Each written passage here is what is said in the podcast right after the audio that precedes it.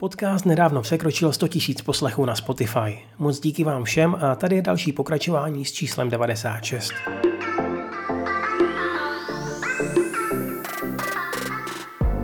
Japonské samoobsluhy konbiny jako 7-Eleven, Lawson, Family Mart a další jsou pověstné. Do boje o přízeň zákazníků teď nastupuje další řetězec – Sakura Mikura, který těží mimo jiné z toho, že za ním stojí společnost provozující sítě restaurací Sukia, Koko a Hamasushi. Nové obchody ale zatím najdete jen v prefektuře Gunma. Aerolinka All Nippon Airways oznámila, že ve fiskálním roce 2023 spustí novou, levnější leteckou společnost Air Japan, zaměřenou na mezinárodní lety na střední vzdálenosti. Ceny letenek mají být podobné nízkonákladovým dopravcům. Welcome on board. Japonsku dodá nad rámec finanční pomoci postižené Ukrajině také obrané vybavení, jako jsou neprůstřelné vesty, rukavice, stany a přilby. V plánu jsou rovněž další sankce proti Rusku a Bělorusku.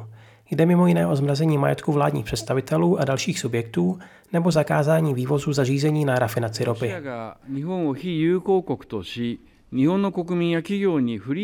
Pokud vás zklamalo, že poslední jazykové zkoušky JLPT byly zrušené, máte možnost přihlásit se na nový termín.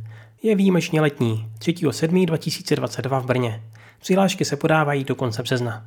Do českých kin se tento měsíc chystá žhavý adept na Oscara. Film na základě povídky Harukiho Murakamiho Drive My Car. A spolu s ním, na což se těším ještě víc, i nejnovější animované dílo režiséra Mamoru Hosody s názvem Bell.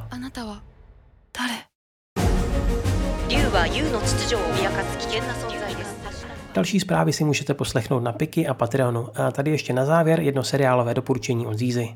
Mějte se hezky. Matané.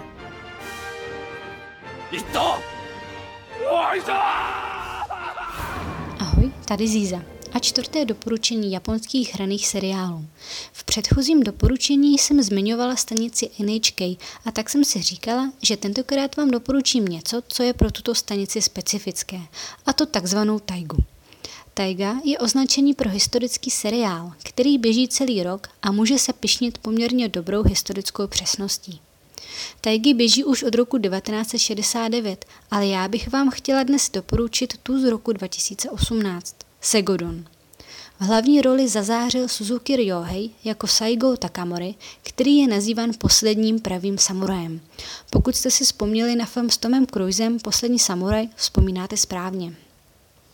Jestliže máte rádi historické seriály, ještě lépe, pokud se snaží co nejvěrněji odpovídat době, ve které se odehrávají, neváhejte a sáhněte po kvalitně uděleném příběhu o muži, milovaném japonským lidem, který stal u konce feudalismu a na začátku modernizace Japonska. Nemluvě o tom, že se Suzuki Ryohei v roli Saigoya rozhodně nešetřil.